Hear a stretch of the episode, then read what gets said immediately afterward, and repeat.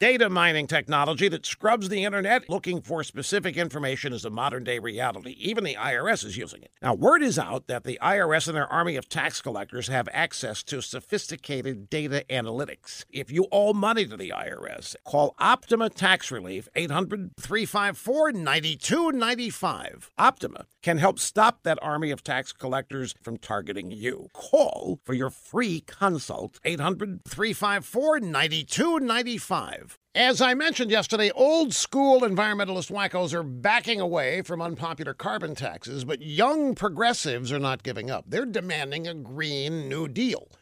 On Monday, hundreds of leftist students, these are professional activists, they're not students. Anyway, they stormed the Capitol. They took over the offices of several Democrat members of Congress.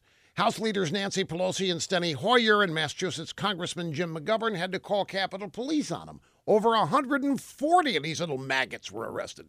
Now, they call themselves the Sunrise Movement. They demand that the incoming Democrat Congress form a special committee dedicated to climate change and the Green New Deal.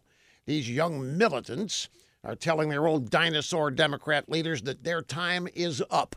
They don't want to hear excuses or platitudes. They want global warming action now or else because they actually think that they're going to die unless we fix it. And they also are left wing socialist activists and they're demanding it for that reason. But I say, good. Liberals created this hoax, the false crisis, and this panic. It's about time they had to deal with it and their left wing extremist wackos that they created themselves.